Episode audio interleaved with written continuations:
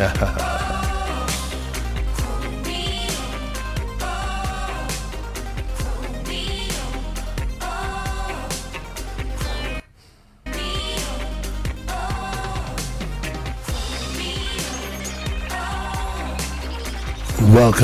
to the Best of Buds Podcast. This is Ben Hensley here with your boy Carlos Contreras, second in Manal, downtown Albuquerque. The Artist Factory. The Artist Factory, Ben. We're sitting in the Artist Factory, man. I'm happy to be here with you, my friend. It's going to be a nice day. We don't have a guest today, but we are going to discuss some topical things surrounding the cannabis biz here in Albuquerque and in Mexico. It's pretty impactful stuff. It's stuff that you don't see all the time, this type of legislation. But I guess to dive right in, one of the things that we're going to be talking about today is the International Brotherhoods of Firefighters are lobbying on behalf of firefighters and other first responders to be able to use medical cannabis when they're not on shift. And, of course, that comes with certain parameters, and that's on the details. But kind of initially, before we dive in, like, what's your opinion on that? I mean, there are a bunch of different psychological and pain medications that I would argue probably affect people a lot more and a lot more severely than cannabis does. Yeah, I would agree, Ben. I will say ditto on feeling that way. I'd also say, like, I'm scared people are going to get lost in the weeds here. No pun intended. Right, yeah, exactly. Like, they're not going to see the forest for the trees. Another. Where's our symbols, bro? Oh, shit, that's right. Oh, I got another. Oh, wait. How about we... Oh, no, wrong button. Boom. There we go. Yeah, heavy legislation probably has... can we see? Do we know who's sponsoring the bill? Yeah, so it's House Bill 292 that's coming up. I don't know who. Let's see if we can see the sponsors here. Doesn't say that who the sponsors are in the report from Channel 7, but it does say that the firefighters union is backing. In fact, let's go ahead and see what the news has to say on the subject real quick. Let's give a listen. Here, hold on. Before we do... Hold on. Mass technical difficulties. Technical learning is really what... We're failing forward right in front of your eyes. Or in your ear holes. All right. Did I just... No, let's do this. Let's listen to the news. Oh, they always hit us with the ad so much. We'll play the ad here for just a second, and then we'll get to it. But I don't know. I think it should definitely benefit. I mean, between the amount of PTSD that firefighters are potentially exposed to and what they deal with, even like from an injury standpoint. Yeah, I don't necessarily. I mean, of course, we're advocates, but I don't necessarily feel that it's a problem. I feel it's regulatable just like anything else. I think it is, Ben. I think it's as manageable as being able to go out and have a drink on your day off. Right, without consequence, and as long as those individuals who we already trust as firefighters can handle themselves as a responsible individual, what's the problem? Let's hear what old Shelly Ribando has to say about it. Shelly, what you saying? Have some limitations. Medical cannabis has been legal in New Mexico since 2007, but it does have some limitations. House Bill 292 is looking to change that. And although the bill is not intended specifically for firefighters, the president of the local firefighters union tells us it could be the first step in allowing them access. So we would use responsible policy to address everything that we would, just like alcohol, and not only alcohol, but other prescribed medications that we're not allowed to use when we're working on the job. Firefighter unions say medical cannabis would be just another mental health resource for first responders. New Mexico is not the only state that's approached medical cannabis for first responders. The bill has passed one House committee and is now headed to the House Judiciary Committee. So now hearing that, Ben, I have a thing to add here that I fear. Lay it on me. I fear we're going to tie it up in committees. So I don't know much about much. If I was on Ozarks, I would use Ruth's. I don't know shit about fuck. But I gotta argue that she would find a way to get that shit done though. At the same time, Rose would get the bill passed. Yeah, she wouldn't take no shit from nobody. Yeah, but I just I don't know where we're at in this session. Do we know how many more days are left? That's a good. We should know this. That would have been a good thing to look up before we decided. Let's see. What's so NM House session calendar 2023? Does that sound about right? Let's see. All right. So our legislative calendar for this year. I mean, it's been going for a while. I don't know how many. It has already, yeah. If it was a 30-day session, it was a 60-day session. Do they do like 30, 60, 90 or 30, 60 or 60, they do 90? 30 and like they're off. If they have, I don't know. I think 30 is a special session. I think 90 is a standard session, but that's the once-a-year one, right? Or is it? We're spitballing here, guys. We don't know. We're trying to figure this out. And I think, you know, I don't mind being ignorant to these facts in people's ears either, because I think this is the average person, right? Like, so well, not your average person I necessarily think knows the dates of your legislative session. Do we know them though? Yeah, so it looks like it's going to be going from January 3rd, and then it looks like it goes through April 7th, and then they have an effective date of legislation, not a general appropriation, of June 16th. So it looks like the first half of 2023 is where we're going to see the House make the decision on this type of stuff. Yeah, and that has to be done, it sounds like, by April 7th. It probably has to be, like, quote-unquote, sent to the governor's desk. And then she can choose not to sign it, right? I think that's a thing in our legislative body, is that not just this bill, but any bill that goes through all the necessary steps to then get to the governor's desk, she has the ability not to sign. Yeah, she can veto right away, too. I mean, so that's the thing. It has to go through, you said, a committee, then it has to go through one side of the House and the other side of the House, then the governor's desk. And I think... I mean, Michelle Lujan Grisham has proven to be pretty pro-cannabis. You know, I mean, she calls a special session just to get it legalized. So, who knows? Maybe there's an opportunity for that there. Well, and I don't even know. Does it go to the House and come out of House committees and then go to the Senate? Is that a thing? Because I'm almost feeling... Or is that a whole other process? Is that for other legislative decisions? Honestly, I can't speak to that, but like you said, it's like with them saying it's at judiciary committee right now. Yeah. So I guess that's where they assume like where, you know, liability would be determined, how it's insurable, that kind of stuff, like, or if it is at all, so that way they can pursue and move forward. But I want to say that there are a lot of states that already do it. I want to say Seattle or Washington State's one of them. I think maybe New York State might be one of them. I got to look this up. And I want us to look up, too, Ben, real quick, just the process. Let's see. Like, a bill goes up in the New Mexico legislature. What is the process? Because that'll tell us. And then we can tell you kind of where 292, House Bill 292, which I believe... if you go to your .gov, you could probably search for... But let's try and get a little bit further down the funnel here.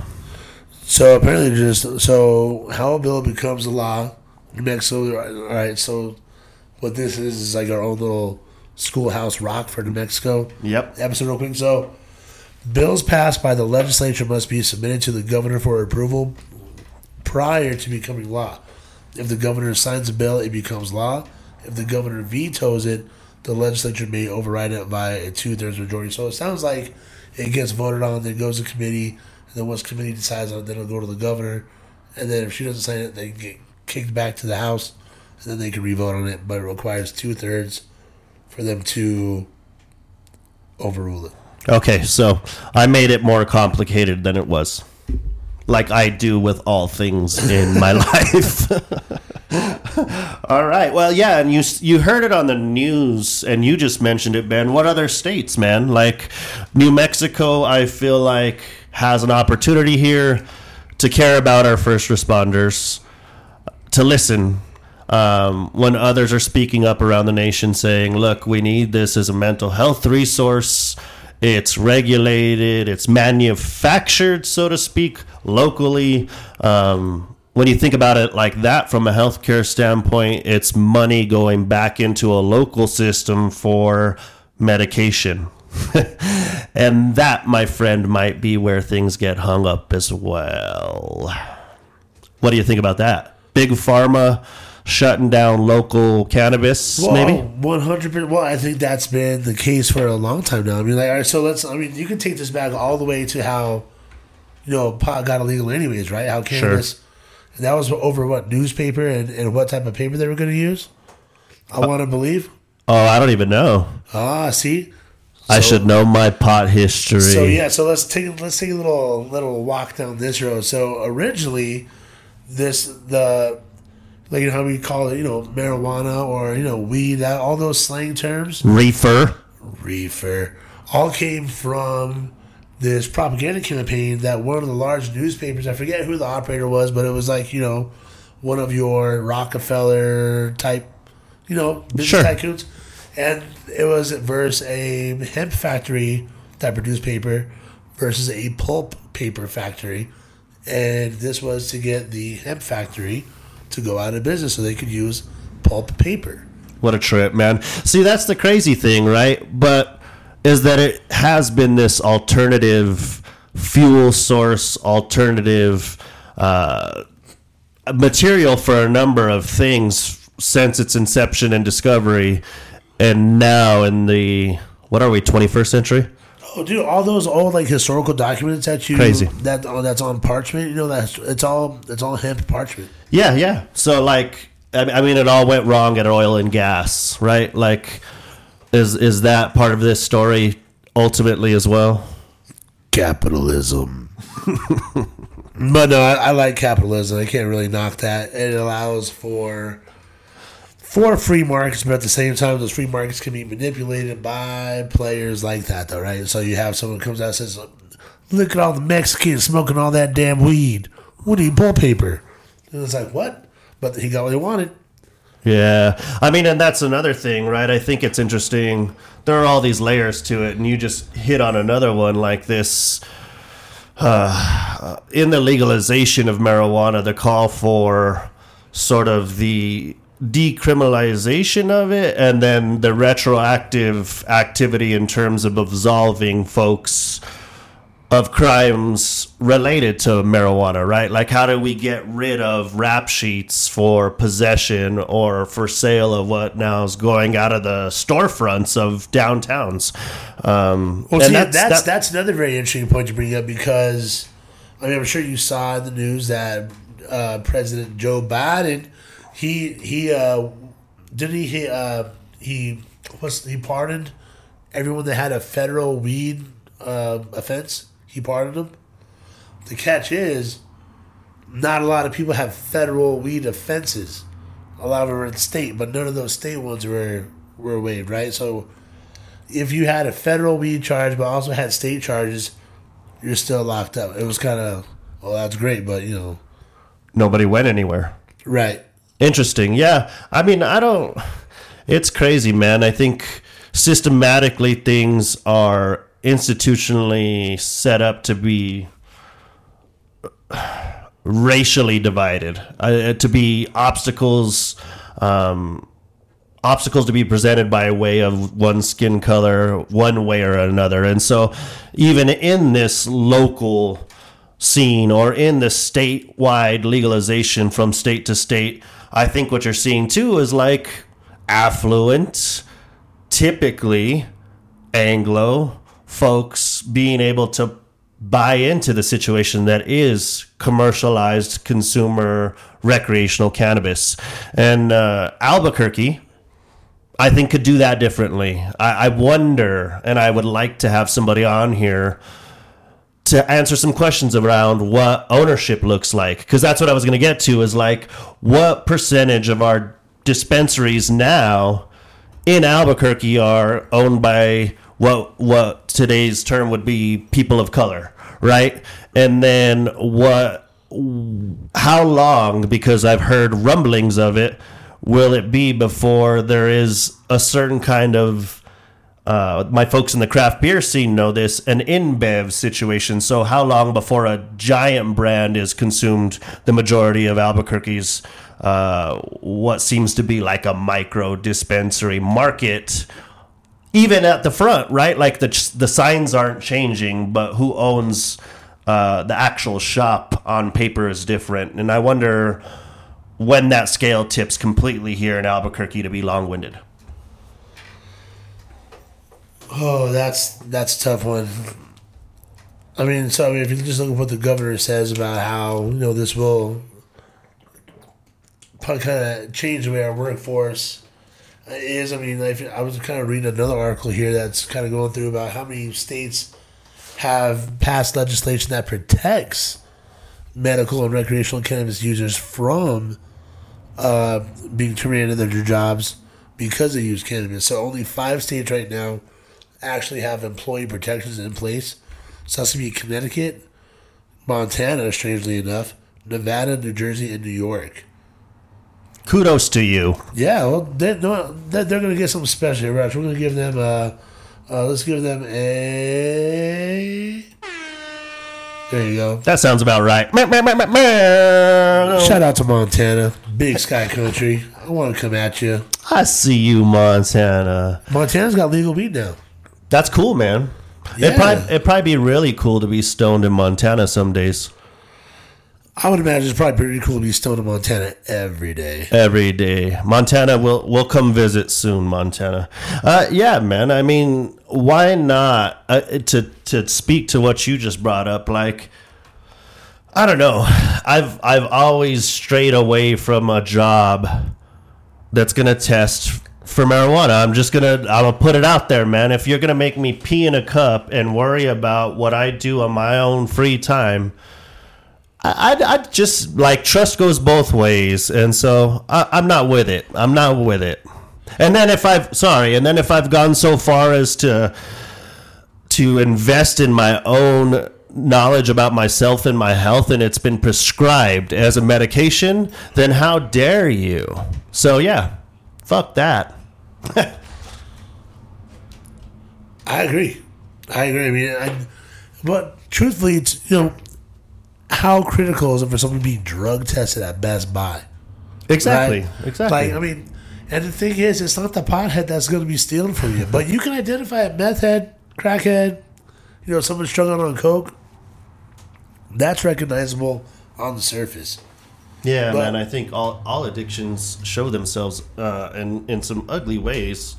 And, you know, I think what's funny... You just got to square up on it. What's funny about marijuana, I guess, cannabis, I would call it what we want now, is really that, like, the ugliest ways it shows up is in, like, falling asleep a little too early or eating a little too much. And so I think it's kind of crazy. Yeah, like, why fire somebody because of something they did sometimes, like, 2 weeks ago at a party, you know? So that's wild. Kudos to the states that have done that to protect your workforce. Hopefully we'll see something like that come across the governor's desk in later legislative sessions. Sure. But I mean, there is a flip side to it too. And you know, you have to kind of present both sides when we're advocates here, but at the same time, you have to present both sides of the argument, right? So there is problems with kind of determining how fast people metabolize them versus another person, you know, what the parameters will be for use, whether it will be 12 hours before a shift or, you know, firefighters work 48 on, 96 off a lot of times. So are they allowed to microdose during a show? Like, you know, what does that look like? Or is it not for firefighters at all? Is it really more for, like, AFR's administrative staff, right? Like, I mean, who could be for me if it's not... There was a specific clause that says that anyone who has to carry a firearm, operate a commercial licensed vehicle, or Jobs performance is dependent, like you have life or death responsibility. And so that means like paramedics, you know, probably firefighters, police officers may not have that same access as administrators within the same organization. You know what I mean? Yeah, so, it could be for your firefighters that are in like the city planning, like that do your permitting and stuff. Yeah, it's the fire marshal coming that has that throughout his back because he fell through a roof. You know what I mean? Yeah, man, I think in that respect and regard, like those guys have done their time, so to speak, right? Like they've put in the years to end up in the positions that they've chosen to be in, and they no longer have life in their hands, so to speak. Yeah, they're not operating a truck. They're not, you know, they're checking to see if your fire alarms have batteries and you got the lights that you need in your facility, right? So I would agree. Get that man some pot.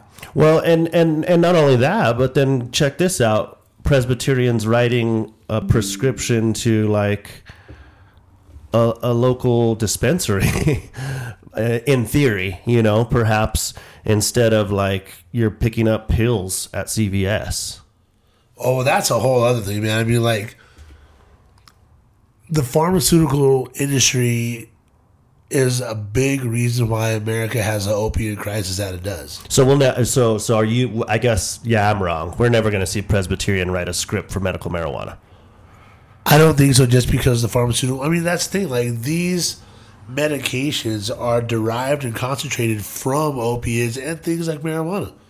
You know what I mean? We just want access to the stuff that, you know, it just comes out of the ground. Like, why do we have to refine it, concentrate it, and put it into a pill form for it to be effective, right? Well, you don't. You have to do that so you can make money as a pharmaceutical company. I see. So you're saying, I mean, yeah, then ultimately we would be taking, like, weed pills from a pharmaceutical company if we're prescribed. That's what's going to happen. Because they're going to figure out how to compress it, concentrate it, in the ways that it's probably being done now, but then sell it back to us. If that ever happens. So we're never. It'll never be called that. It'll be called like cannabinoxin.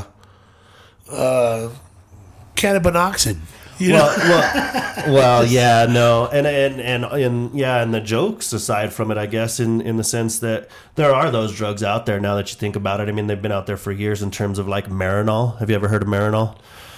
It's for cancer patients primarily, I think, and in situations probably otherwise used. It's an appetite inducer basically because it's got some form of THC in it. So for folks that need to eat and put some weight on due to some sort of illness, chronic illness, or often I think probably terminal illness. But we digress. I mean, I think it's just a crazy layered, broad and interesting subject. I wonder if it gets through this year. If it doesn't, you know, I wonder what the support will look like for it in the years approaching, because I think we would love to have somebody on to talk about it. I mean, I don't want to muddy the waters, but I want to understand, right? Like as an advocate for what this thing is in our community that is cannabis, as somebody that wants to just like shed light on the industry in a way that allows us all to feel informed or able to find a source of information, then I'd be down to talk to someone. Well, I think it's important for us to present not only the recreational side and the good times around, you know, cannabis that you can have, but there are so many different other facets to the industry, like, you know, the economical impacts, the social impact, just how it's perceived, like this particular issue. And then I think we will see a revolution of people utilizing it more for medical purposes as the research gets done. But the problem is federally, you run into the same problem. And what's that? That marijuana is still a Schedule I narcotic, which means at the university level, at the laboratory level, at you know, all these different research opportunities are being missed because of the Schedule I classification. Yeah, man. I it's like a weird, like, I wonder if that layer will ever dissolve, I guess, right? Like, well, and I guess it probably won't. We're going to live in this, we will. I wonder if our kids will see it. We're going to live in this gray area of, depending on what state you're in, you got to go buy it. Right, you're never going to be able to fly with it, probably. Well, that's probably true. Unless you know, a federal legalization would be the best way for it to be adopted, you know, overall. But you're right. I mean, there's too much lobbying otherwise to keep it illegal. I mean, like, for example, I mean, another angle is privatizing prisons, right? So if you have a prison that's a business that you need to bring new revenue in for it to sustain itself, you don't want any petty laws being taken off the books. You want every petty law you can. Well, yeah, man. I mean, I think doing away with possession, you know, handing out $50 citations in cities like Albuquerque now, instead of putting handcuffs on people. There's certainly the hurting the Wackenhuts of the world. you know? Yeah, definitely. Shout out to Wackenhut. You suck. You know, the amount of fucking people put in holding because of petty possession crimes is just ridiculous, and particularly in places like Albuquerque, New Mexico. I bet you could name a few. Detroit, Michigan, I bet. I don't know. Rattle off another 5. Las Vegas, Nevada's probably another one. Oh, right. So, like, small towns, like, so it's weird, right? So, you know how there was that oil boom in North Dakota? So, a lot of these small little towns, you know, didn't have their own law enforcement. But a prison company would erect a prison, and then they would even send out private police. And it was something that the states allow, right? Like, you know, PRC definitely has to allow that kind of thing to go on. But, you know, it's not like these citizens were like, oh, we need to have more organized law enforcement. No, that shit just showed up, and then it just starts keeping people in their jails so they can have... I mean, it's literally a business. Yeah, I mean, that's the crazy thing, right? And so now we're on to another topic of, like, this idea that prison systems and the way that they're constructed are, of course, a business in America. And it's like, you see it in rural New Mexico. Where do people work? That's where they work, man. You go anywhere north of Albuquerque, and a lot of the people work at the state penitentiary. You go anywhere south of, like, Los Lunas, and a lot of people work at the southern penitentiary, you know? And so, like, what do we do about that? As, like, things legalize and decriminalize and change, like, we hopefully dismantle some of these systems, man. But, like...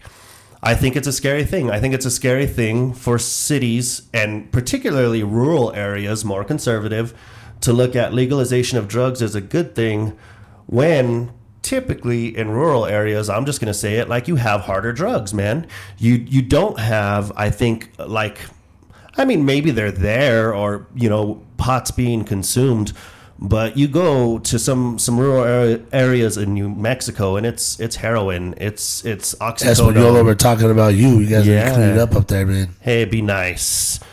Hey, it's all good. Just smoke a little weed. Just leave the chiva alone, man. You know? Yeah, well, and I think that's the thing, man. I think that if we could get folks to focus on it as the possibility of that in those towns, right? Like, I think it is really an olive branch of hope.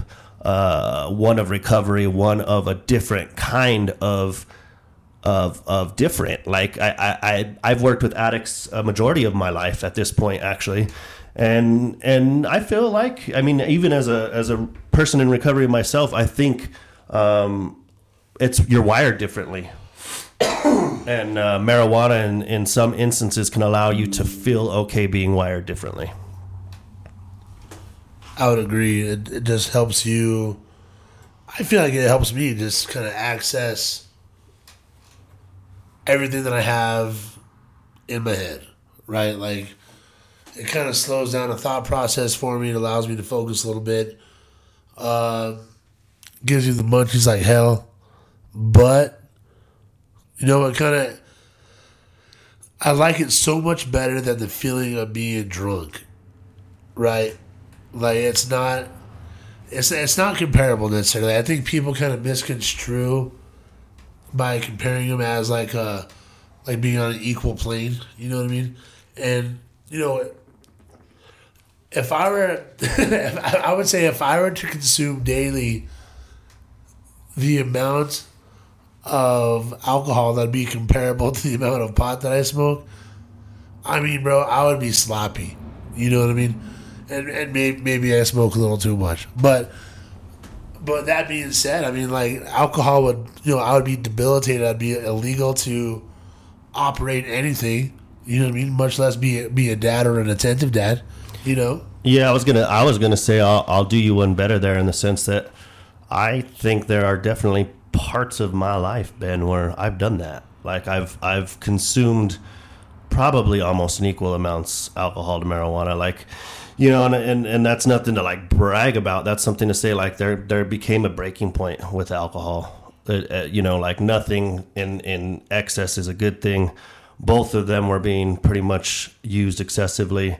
I chose to put the alcohol down, and marijuana has allowed me to manage putting the alcohol down in a way that like allows my life to manage, right? And it's not that my life was like off the rails, man, but when you go to, we'll just be real, when you go to AA, they say you get there, right? Because you've decided at that point your life in some way has become unmanageable.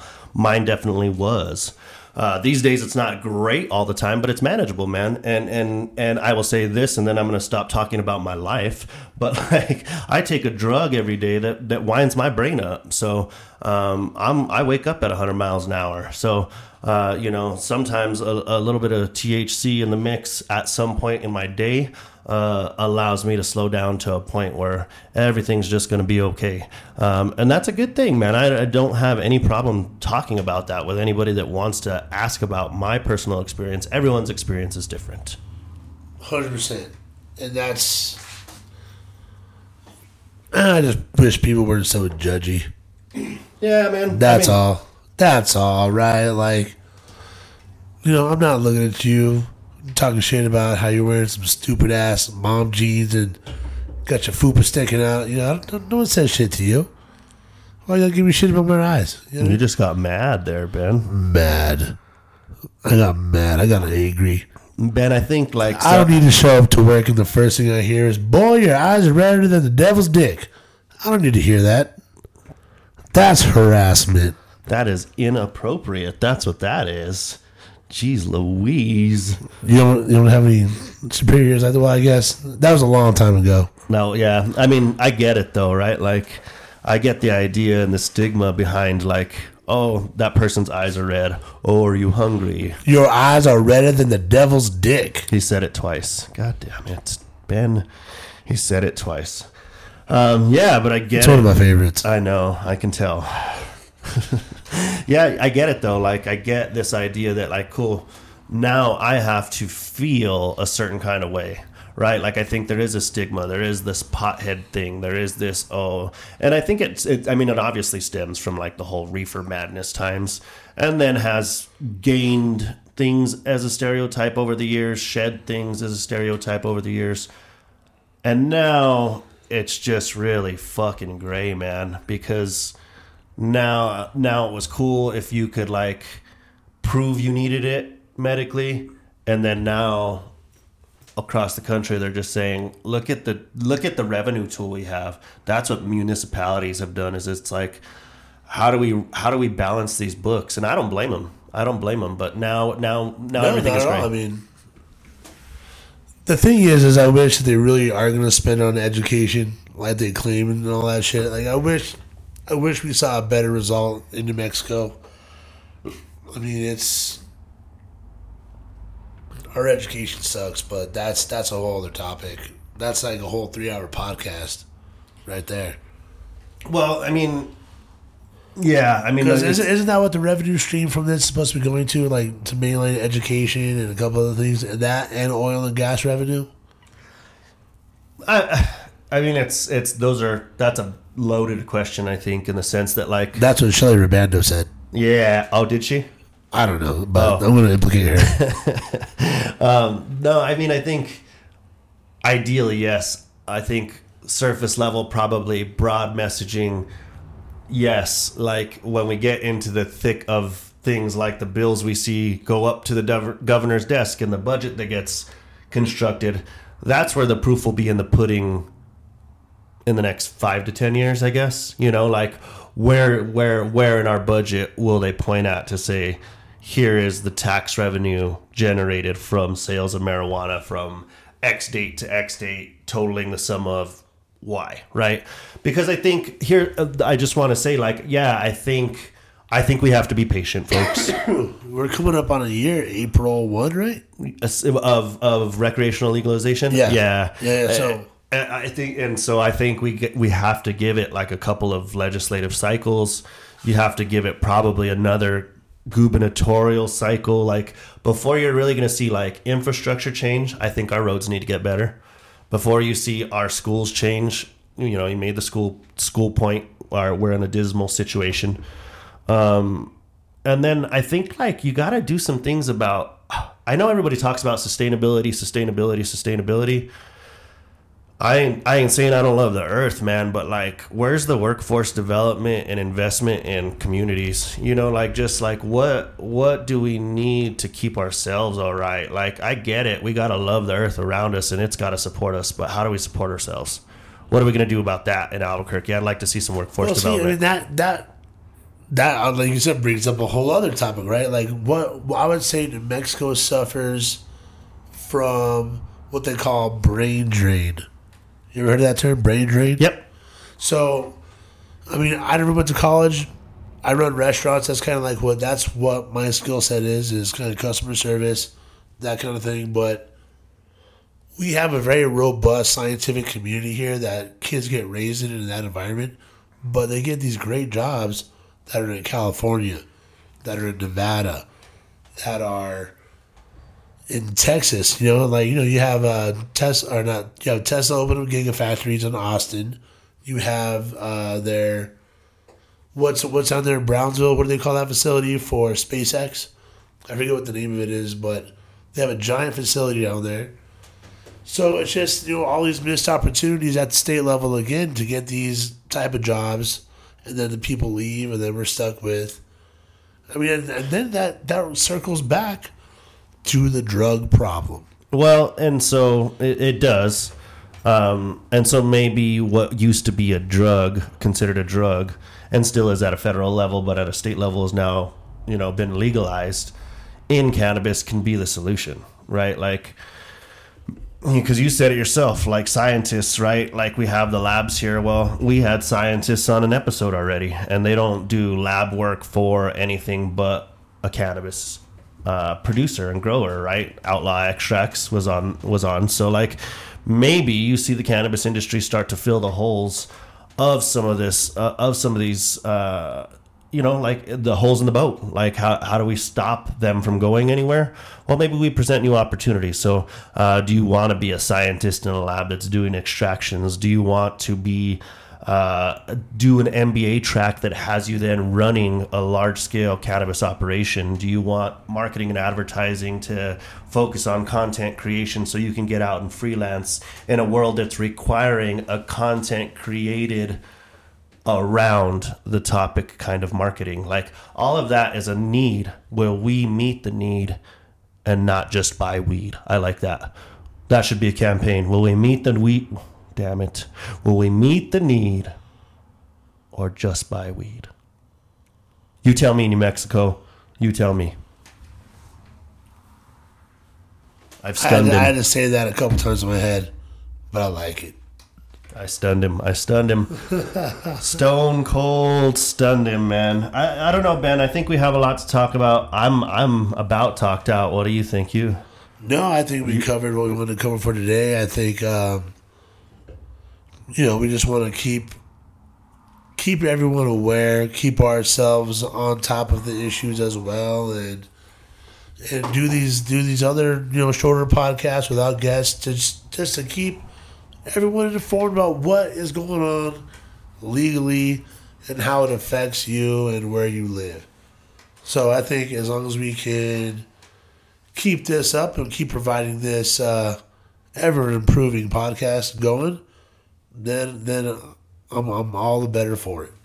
Yeah, man. I'd just say just as some bidding farewell words, like I want to echo what your sentiment had to say and just say, yeah, we're here as sort of advocates, right? Like we're certainly not subject matter experts. I don't think anyone is, at least across the board. I don't want to catch flack. We're not owners of any cannabis product or brand or otherwise, which I think leaves us in a very sort of fun and privileged place. We can speak a little bit freely about things. We can have an opinion. So the opinions that we share are our opinions. And if you have a differing opinion, that's fine, right? Like, and if you have a suggestion, a concern, a comment, or like a did you know? Or this is who you should talk to about that. Or actually, this is wrong, but this is how it goes, right? About anything that you hear. Our ears are open. Also, I'm a Star Productions is not responsible, nor do they agree with or condone. For real, though. No, man. I mean, it feels... It just does not feel real all the time. You know, I think that... okay, so I'm gonna put Ben on blast here before we go. Sometimes we're out in public. Like, we went to Vegas, and he was scared to smoke in public. Don't tell anyone I smoke weed. He was scared to smoke in public.